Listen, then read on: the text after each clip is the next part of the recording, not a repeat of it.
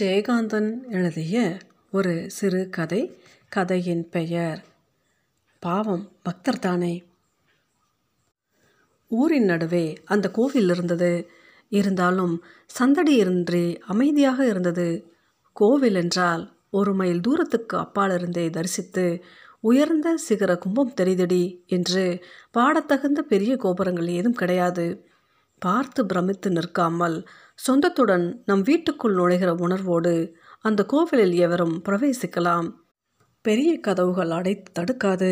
கோவிலை சுற்றி நாலு அடி அகலத்துக்கு பிரகாரமும் மதிலும் உண்டு. கருங்கல் தளவரிசை பக்கத்தில் அடர்ந்து நிற்கும் புன்னை மரத்தின் பூக்களாலும் நிழலாலும் எந்த நேரத்தில் கால் வைத்தாலும் சில்லென்று இருக்கும். ஜிலுஜிலுவென காற்றும் அடிக்கும். அங்கே பக்தர்கள் உள்ள இலுப்பை தோட்டத்தில் மாடுகளை மேய விட்ட பின் அந்த மாட்டுக்கார சிறுவர்கள் விளையாடும் ஆடுபுலி ஆட்டத்திற்கு கிழித்த கோடுகள் நிரந்தரமாகி விட்டிருந்தன. பகல் வேளைகளில் அவர்கள் அங்கே விளையாடியோ படுத்து உறங்கியோ பொழுதை கழிப்பார்கள்.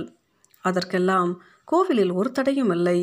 இதன் நடுவே அந்த கம்பி கதவினூடே கை நீட்டி தொட்டுவிடும் தூரத்தில் ஓரடி உயரத்தில் கையேந்தி அழைத்தால் தாவி வந்து இடுப்பில் உட்கார்ந்து கொள்ளுமோ என்கிற பாவனையில் ஒரு பாலகிருஷ்ணன் சிலை. அந்த பகுதியில் உள்ள தெலுங்கு பேசும் ஒரு வகுப்பினரின் அபிமானத்திற்குரிய அந்த கோவிலுக்கு ஒரு தமிழ் பிராமணரை அர்ச்சகராய் இருந்தார். கோவிலுக்கு சுமாரான சொத்து வசதி இருந்ததால் அங்கு சதா நேரமும் விளக்கு எரிந்து கொண்டிருந்தது.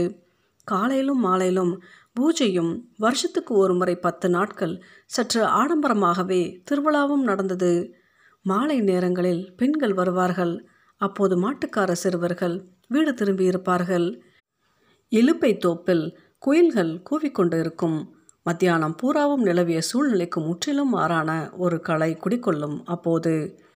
இரவு எட்டு மணி வரைக்கும் அந்த அர்ச்சகர் அப்பனா கோவிலிலேயே இருந்து சமயத்தில் ஒன்பது மணிக்கு மேலே பாலகிருஷ்ணனை சிறை வைத்த மாதிரி அந்த கம்பி கதவுகளை இழுத்து பூட்டி கொண்டு செல்வார் இப்போதெல்லாம் சில கோவில்களில் பூசாரிகள் ஏதோ கடமைக்கு என்று செய்கிறார்களே அது மாதிரி இல்லாமல் உண்மையிலேயே ஒரு சிரத்தையும் அதில் ஒரு சுக அனுபவமும் கொண்டு அந்த பாலகிருஷ்ணனுக்கு அவர் அலங்காரம் செய்வார். ஒரு குழந்தைக்கு அதன் தாய் சிங்காரம் செய்கிற மாதிரி செய்வார். அதில் என்னவோ அவருக்கு அப்படி ஒரு சுகம். அப்பண்ணாவுக்கு குழந்தை இல்லாத குறையை பாலகிருஷ்ணனிடம் தீர்த்து கொள்கிறார் என்று சிலர் பரிகாசமாக சொல்லுவார்கள். அதற்காக குறைப்பட்டு கவலைப்பட்டு ஏக்கப்பட்டு எதிர்பார்த்திருந்த காலமெல்லாம் தீர்ந்து போய்விட்டது.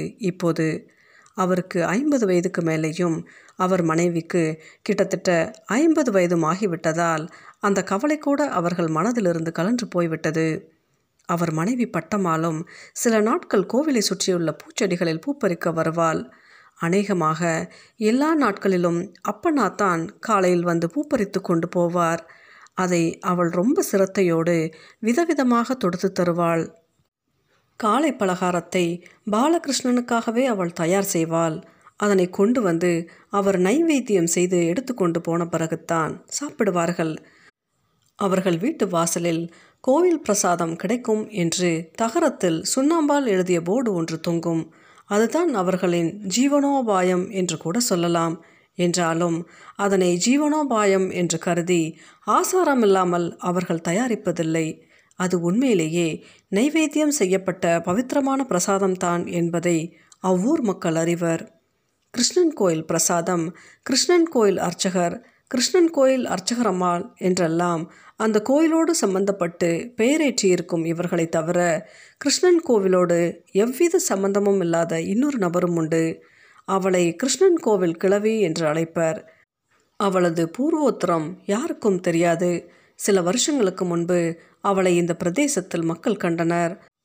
ஒரு கையில் ஊன்றுகோலும் மாற்றுப்புடவையை சுருட்டிய ஒரு கந்தல் மூட்டையுமாய் அவள் ஒரு நாளின் அந்தி பொழுதில் இந்த இழுப்பை தோப்பில் பிரவேசித்தாள். வாழ்ந்த வாழ்க்கை போதும் என்று சொல்வது மாதிரி கழுத்துக்கு மேல் அவள் தலை சதா ஆடிக்கொண்டிருக்கும். இந்த இடத்துக்கு வந்த பிறகு ஏதோ இந்த இலக்கை நாடித்தான் அவள் இவ்வளவு காலம் நடந்து வந்தது மாதிரி இங்கே நிரந்தரம் கொண்டு விட்டாள். அதிகாலை நேரத்திலேயே அங்கிருந்து அவள் புறப்பட்டு விடுவாள். உச்சி பொழுதிலேயோ பிற்பகலிலேயோ கந்தலில் முடிந்த அரிசியோடு அவள் திரும்பி வருவாள். வந்தவுடனே பொங்கி தின்றுவிட வேண்டும் என்ற அவசரமில்லாமல் சாவதானமாக படுத்து தூங்குவாள். இரவு ஒன்பது மணிக்கு மேல் அர்ச்சகர் அப்பண்ணா பாலகிருஷ்ணனை சிறை வைத்து கம்பி கதவுகளை பூட்டி கொண்டு திரும்பும்போது அந்த இலுப்பை மரத்தடியில் மூன்று கற்களை வைத்து தீ மூட்டிய அடுப்பின் மீது அந்த கிழவி தனது ஒற்றை வயிற்றுக்கு உணவு சமைத்து கொண்டிருப்பதை பார்ப்பார். மறுநாள் காலை அவர் பூ கொய்வதற்காக வரும்பொழுது மரத்தடியில் அந்த கரிப்படிந்த மண் பாத்திரங்கள் கவிழ்த்து வைக்கப்பட்டிருக்கும்.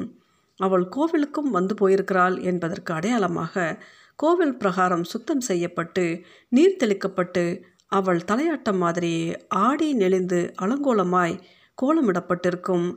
அவளை கோயிலுக்குள்ளே அப்பண்ணாவோ அவருடைய மனைவியோ மாட்டுக்கார சிறுவர்களோ யாரும் இது நாள் வரை பார்த்ததில்லை.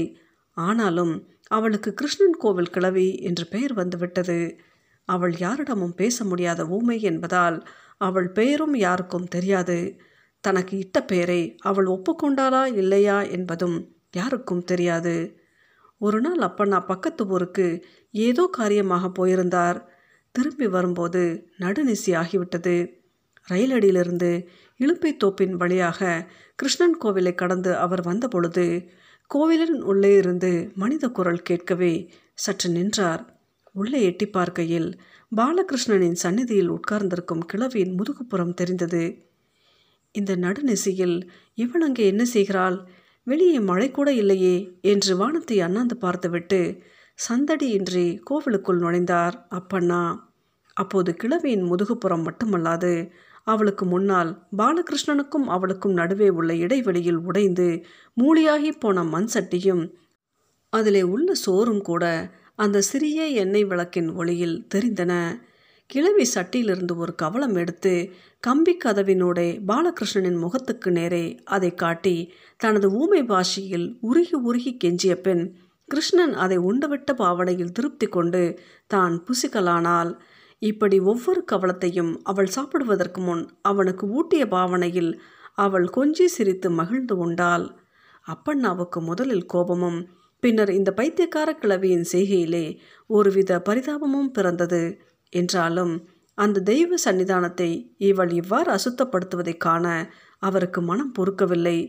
அவளது பேச்சை அவர் சற்று உற்று கவனித்தார். அவளது செய்கையை புரிந்து கொள்ள முடியாதது போலவே அவளது மொழியும் அவருக்கு புரியவில்லை.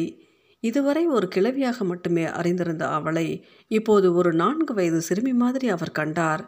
அந்த காரியம் நடக்கிற தினசிலிருந்து இது ஏதோ இன்று மட்டும் நடக்கிற ஒரு திடீர் நிகழ்ச்சி அல்ல. கிழவி இந்த பிரதேசத்துக்கு வந்த நாள் தொட்டு தினசரி நடக்கின்ற ஒரு வழக்கமான காரியம் என்று அவரால் புரிந்து கொள்ள முடிந்தது. தினசரி அவள் கோவில் சன்னிதானத்தை சுத்தம் செய்து நீர் தெளித்து கோலமிட்டு வைப்பதற்கு இதுதான் காரணமாய் இருக்க வேண்டும் என்று அவரால் யூகிக்க முடிந்தது. ஏ கிழவி என்று அவர் அதட்டிய குரல் அவள் செவிகளில் விழவே இல்லை.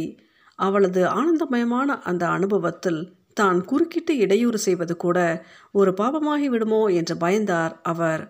சற்று நேரம் அங்கேயே நின்று அதை பார்த்த பின்னர் தான் வந்தது அவளுக்கு தெரியாமல் தன் வழியே திரும்பி நடந்த அப்பண்ணாவுக்கு வீட்டுக்கு சென்ற பிறகும் கூட தூக்கம் வரவில்லை.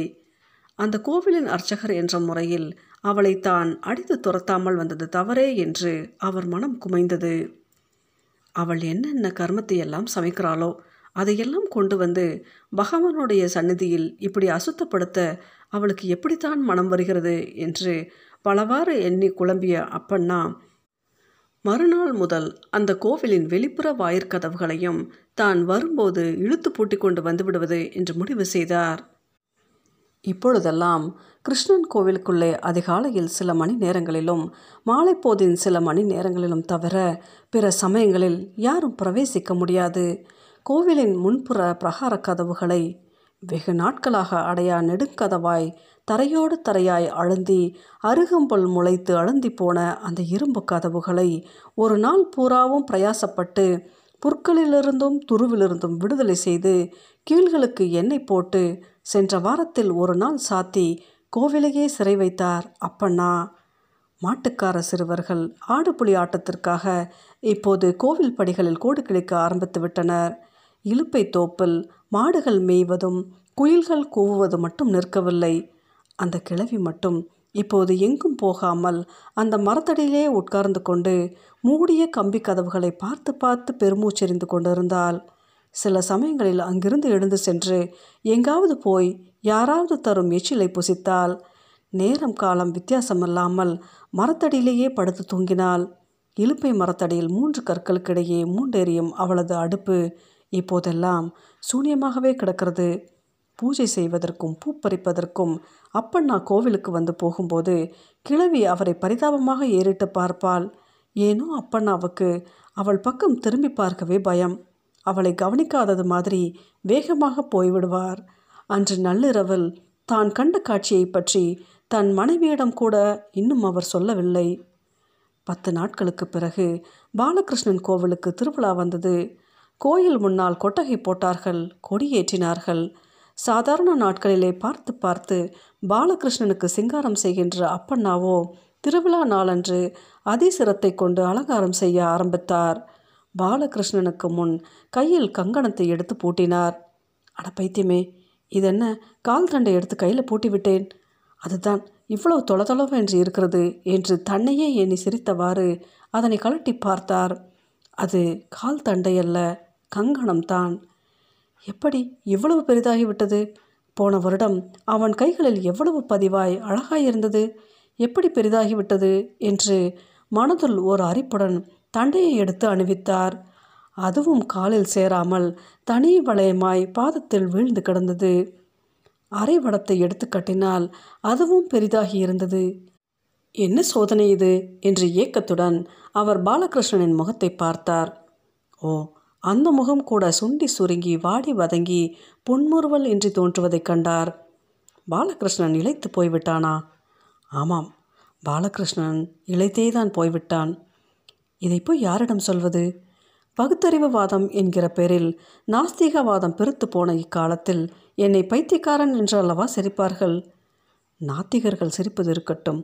இந்த கோவிலுக்கு வந்து பக்தியோடு பாலகிருஷ்ணனை தரிசித்து செல்லும் எந்த ஆஸ்திகனாவது நான் சொல்லுவதை நம்புவானா? என்று அப்பண்ணா ஒன்றும் புரியாமல் வெறிக்க விழித்தவாறு வெகு நேரம் உட்கார்ந்திருந்தார். இரவு ஒன்பது மணிக்கு அவர் கோவிலுக்கு வெளியே வந்தபோது அந்த கிழவியை பார்த்தார். திருவிழா கொட்டகையின் விளக்கு வெளிச்சத்தில் அக்கம் பக்கத்து குழந்தைகள் ஏக அமர்க்கலம் செய்து விளையாடி கொண்டிருப்பதை தன்னை மறந்த லயத்தோடு பார்த்து மகிழ்ந்து கொண்டிருந்தாள் கிழவி. அப்பண்ணா அவள் முகத்தை உற்று பார்த்தார். அவள் வாய் பேச முடியா ஊமை எனினும் அந்த முகத்தில் எத்தனை உணர்ச்சி வெளிப்பாடுகள் எத்தனை அனுபவ ரேகைகள் எத்தனை சோக முத்திரைகள். அப்பன் அந்த கிழவியை பற்றி யோசித்தார். இவள் இப்போ இங்கே ஒரு அனாதை கிழவியா தனிச்சு கிடந்தாலும் இவள் வயதுக்கு இவளும் பிள்ளைகள் பெற்று பெருகி வாழ்ந்திருப்பாள் இல்லையோ? என்ன நடந்ததோ? யார் சொல்ல முடியும்? ஒருவேளை சாப்பாட்டை கூட தனியாக சாப்பிட்டு அவளுக்கு பழக்கமில்லாது இருந்திருக்குமோ அதனாலே தான் பாலகிருஷ்ணனை துணைக்கு வச்சுண்டு சாப்பிட்டாலோ? இதை போய் இவளிடம் கேட்க முடியாது. ஊமைகள் பேசாது உணர்த்தும். அப்படி எதையோ பாலகிருஷ்ணனுக்கு இவள் உணர்த்தி விட்டாலோ? பாலகிருஷ்ணன் மட்டும் பேசுகிறானா அவனும் இப்போ எனக்கு எதையோ உணர்த்துறானே? இதையெல்லாம் பேசி உணர்த்த முடியாது. அறிவு பக்திக்கு பகை. நைவேத்தியம் பண்ணுறத பகவான் ஏற்றுக்கிறாருன்னு நான் நம்புறதும் பகவான் பிரசாதம்னு ஊர் நம்புறதும் சரினா? அந்த கிழவி அந்தரங்கமாயும் அன்பாயும் தரத அவன் ஏற்றுக்க மாட்டான்னு நினைக்க நான் யாரு? அதுக்காக அவன் காத்துண்டிருக்கான். பத்து நாளாக நான் பாலகிருஷ்ணனை பட்னி போட்டேனா? என்றெல்லாம் அப்பண்ணாவின் மனம் குடைந்தது. அன்று வீடு திரும்பும்போது அவர் கோவிலின் வெளிப்பிரகார கதவுகளை இழுத்து மூடாமல் நன்கு விரிய திறந்து வைத்துவிட்டு போனார். சில நாட்களுக்கு பிறகு இரவு ஒன்பது மணிக்கு மேல் இலுப்பை தோப்பில் ஒரு மரத்தடியில் அடுப்பு எரிந்து கொண்டிருந்ததை அப்பண்ணா பார்த்து கொண்டே வீட்டுக்கு போனார். அதில் என்னமோ கொதிக்கிறது. அப்பண்ணா மேல் துண்டால் மூக்கை பிடித்து கொள்கிறார். பாவம் அவர் பக்தர் தானே. பகவானா என்ன? ஜெயகாந்தன் எழுதிய இந்த சிறுகதையின் பெயர் பாவம் பக்தர் தானே.